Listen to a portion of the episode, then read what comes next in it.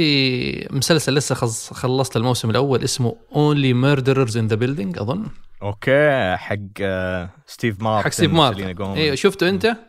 لا بس أعرف الفكرة لأن فيها بودكاست يعني فالمسلسل يعني أنا صح اللي شدني فيه جزئية البودكاست إنه آه، ثلاثة كذا في- في المبنى كوميدي ونحن حصلت جريمة وبنقلب بودكاست جريمة ففاهم تريقة على الواقع ما بين ال وعلى الهوس بالبودكاستات الجرائم. الهوس أيوه صح. صار منتشر في أمريكا بشكل بشكل كبير. ترى حق أبل حق اوكتافيا سبنسر نفس الشيء. اللهم إنه صدق يعني إنها آه، صدق بمعنى إنه جاد. وتو قبل فترة فيلم حق بي جي نوفاك اللي هو كان ممثل. مشهور في The Office yeah yeah. فكرته زي كذا podcaster ي- بيروح يسوي ما أدري يحقق في جريمة في. كذا في, في قرية مه- مهجورة ما حد فيها كل اللي فيها يعني بدو أمريكا. إذا أنكم تسميهم بدو أمريكا.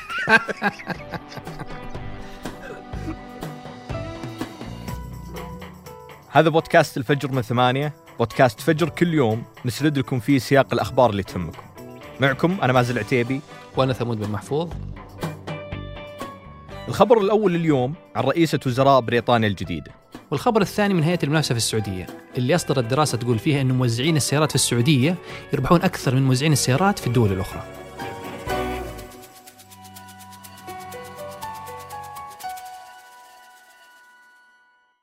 أمس الاثنين 5 سبتمبر أعلن عن رئيسة وزراء بريطانيا الجديدة ليز تراس اللي راح تخلف بوريس جونسون. البريطاني اللي يشبه ترامب لو ما عرفته من اسمه. مم. عشان تفهم تأثير الخبر على بريطانيا اللي تعتبر واحدة من القوى العالمية خليني أشرح لك أهمية منصب رئيس وزراء بريطانيا من الأساس. أول شيء لازم تعرفه أن بريطانيا ملكية دستورية ومع الوقت منصب الملك أو الملكة قلت صلاحياته بشكل كبير. وهذا الشخص اللي في منصب رئيس وزراء بريطانيا يعتبر هو المسؤول عن سياسة الحكومة البريطانية وقراراتها مثلا قرار البلد في استخدام الأسلحة النووية قرار الأهم يمكن موجود في يد رئيس الوزراء. ومن أشهر رؤساء بريطانيا اللي ممكن قد مروا عليك هو وينستون تشرشل قائد بريطانيا في الحرب العالمية الثانية. خلينا نتكلم شوي عن رئيس الوزراء السابق وليش استقال أصلا. بوريس جونسون صار رئيس وزراء بريطانيا في 2019 ومن بداية رئاسته حتى استقالته وسوالفه كثيرة. أول سالفة واللي شهرته على المنصة العالمية هو أنه كان أحد الداعمين لبريكزت وهو خروج بريطانيا من الاتحاد الأوروبي. فتقريبا 48 من الشعب البريطاني كان ضد القرار. فكثير يلومونه على المشاكل الاقتصادية اللي جت تبعا للقرار. بعدها جت أزمة كورونا وطلع جونسون في خطاب يقول فيه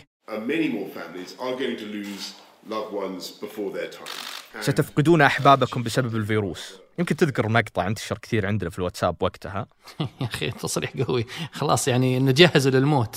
في ذاك الوقت كان هذا التصريح موضوع عالمي كل العالم تناقلته باعتبار النبرة فيه ما هي ما هي ضابطة. بس الفضيحة الأكبر جت لما حضر حفل كبير في نفس الوقت اللي الحكومة كانت مشددة على منع التجمعات وتطبيق الاحترازات. فعندك أغلب المواطنين ما يقدرون يروحون يجون يجلسون مع عائلتهم. وبوريس في حفل ضخم في مسؤولين كثير في الحكومة.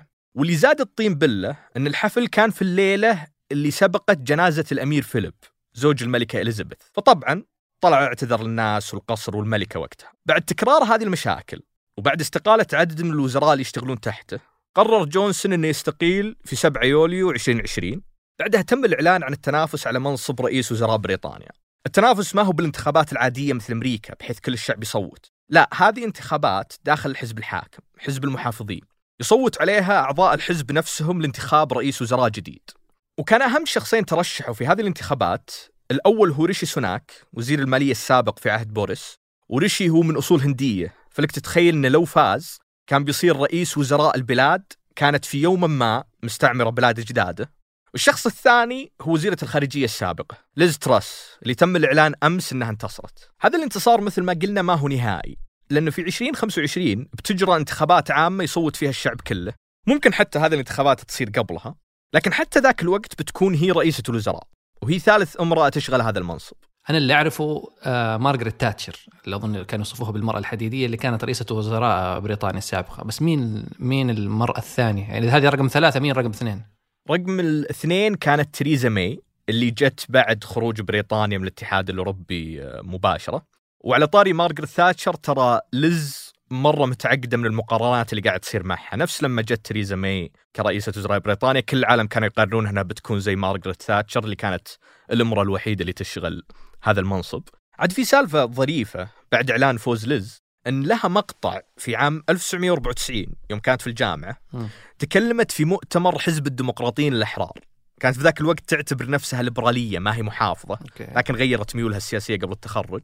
وألقت خطاب في ذاك المؤتمر خطاب طويل تطالب فيه بإلغاء المناصب الملكية في الدولة بشكل كامل. فتخيل معي إنها بتأدي اليمين قدام الملكة وهي طالبت في يوم ما بإنها تنهي حكمها. يعني الناس تتغير أستاذ مازن. مو مشكلة. خلينا نتكلم شوي عن وش ينتظر ليز بعد إعلان فوزها. تقدر تقول على طاولتها تركة صعبة يعني. لأنها راح تواجه قضايا اقتصادية مهمة منها ركود طويل الأمد يتنبأ فيه بنك إنجلترا آه، غير ارتفاع في نسب البطالة وصول التضخم إلى أعلى مستوياته في بريطانيا 13% كل السوالف اللي تجي بعد بريكزت اللي هي كانت جزء من الحزب اللي طالب فيه لز الآن بتضطر إنها تتعامل مع عواقبه يعني.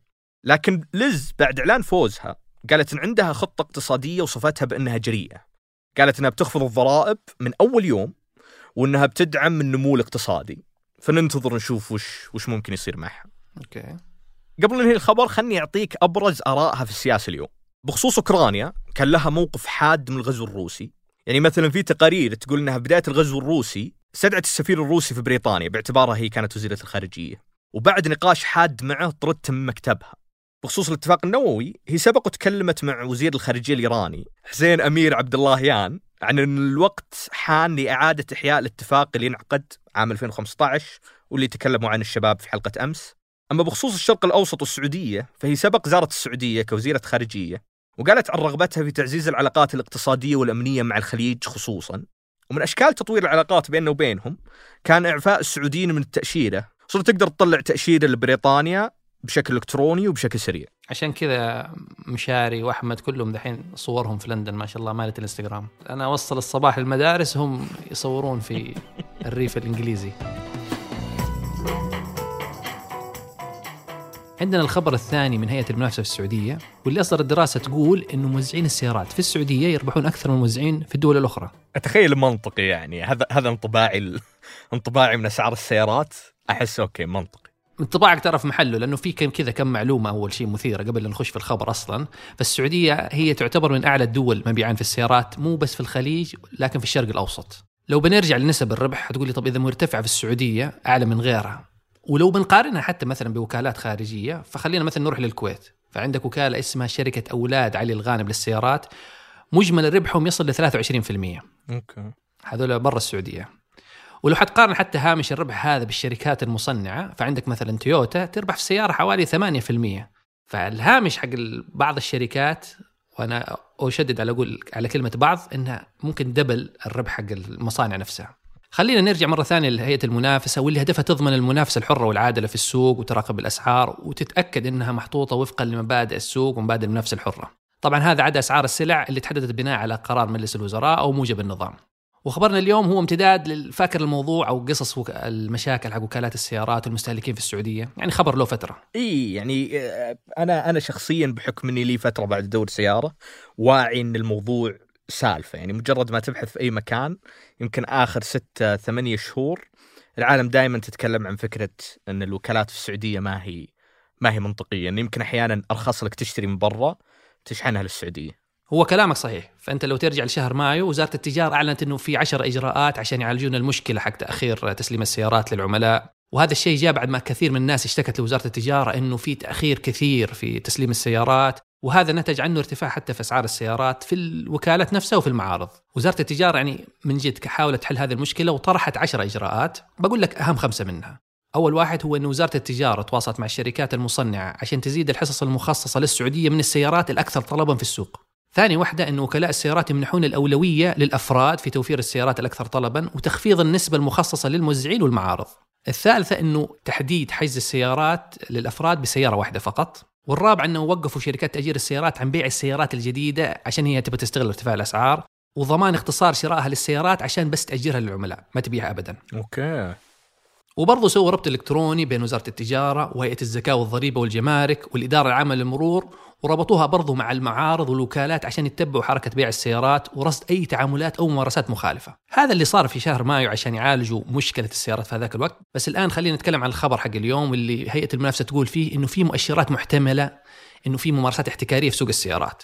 انت حتقول لي كيف وصلوا هذا الاستنتاج ثم راحوا العشرة دول عندها تجارب رائدة في هذا المجال منها بريطانيا أمريكا ألمانيا الهند المغرب وروسيا وجلسوا يشوفون شكل سوق السيارات حقهم ولقوا إنه ما في ولا دولة تشبه السوق السعودي في بيع السيارات من ناحية إنه أكبر لاعبين في السوق يمتلكون 50% من هذا السوق.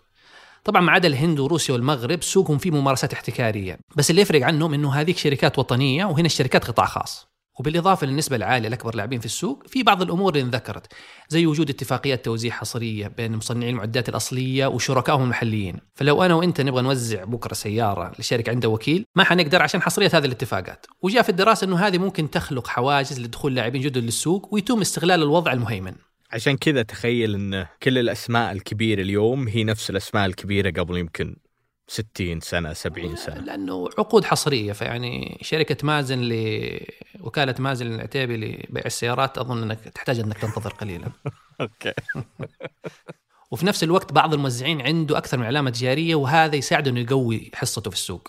وشيء ثالث إنه في حركة كذا يسووها إنه يلغون ضمان السيارات لو إنك صلحت سيارتك في أي ورشة خارجية، فهذا يخليك إنه غصبا عنك لازم تروح عندهم تصلح السيارة، وهذا الشيء يخليهم يدخلوا أرباح لدرجة إنه خدمات ما بعد البيع أرباحها أكثر من أرباح بيع السيارات نفسها. أوكي يعني توي ادري إني كنت أحسب هذا هو النموذج العالمي يعني توي ادري إنه بس موجود عندنا فواضح ليش هم أرباحهم أعلى من باقي العالم.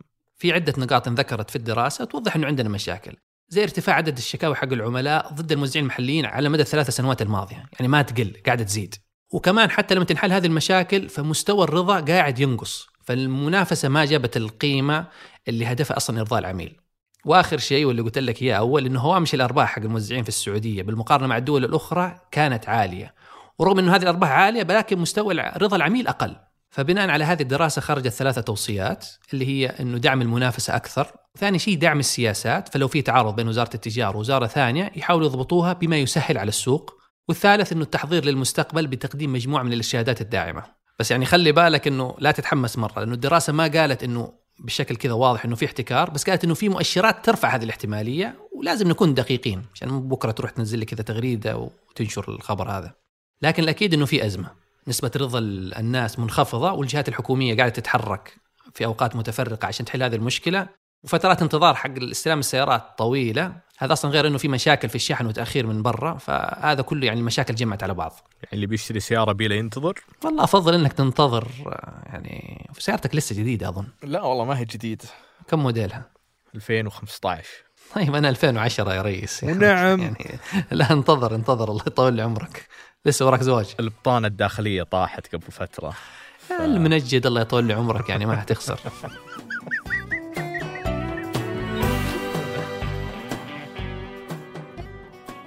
طيب أخبار على السريع. هزه أرضية ثانية خلال أسبوع تضرب منطقة الباحه في السعودية وأضرار مادية في إحدى المدارس.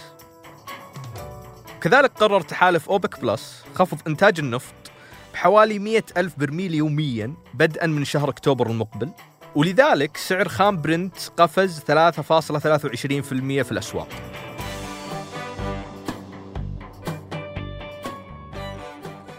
أنتج هذه الحلقة نايف العصيمي وتركي القحطاني. قدمها أنا ثمود بن محفوظ.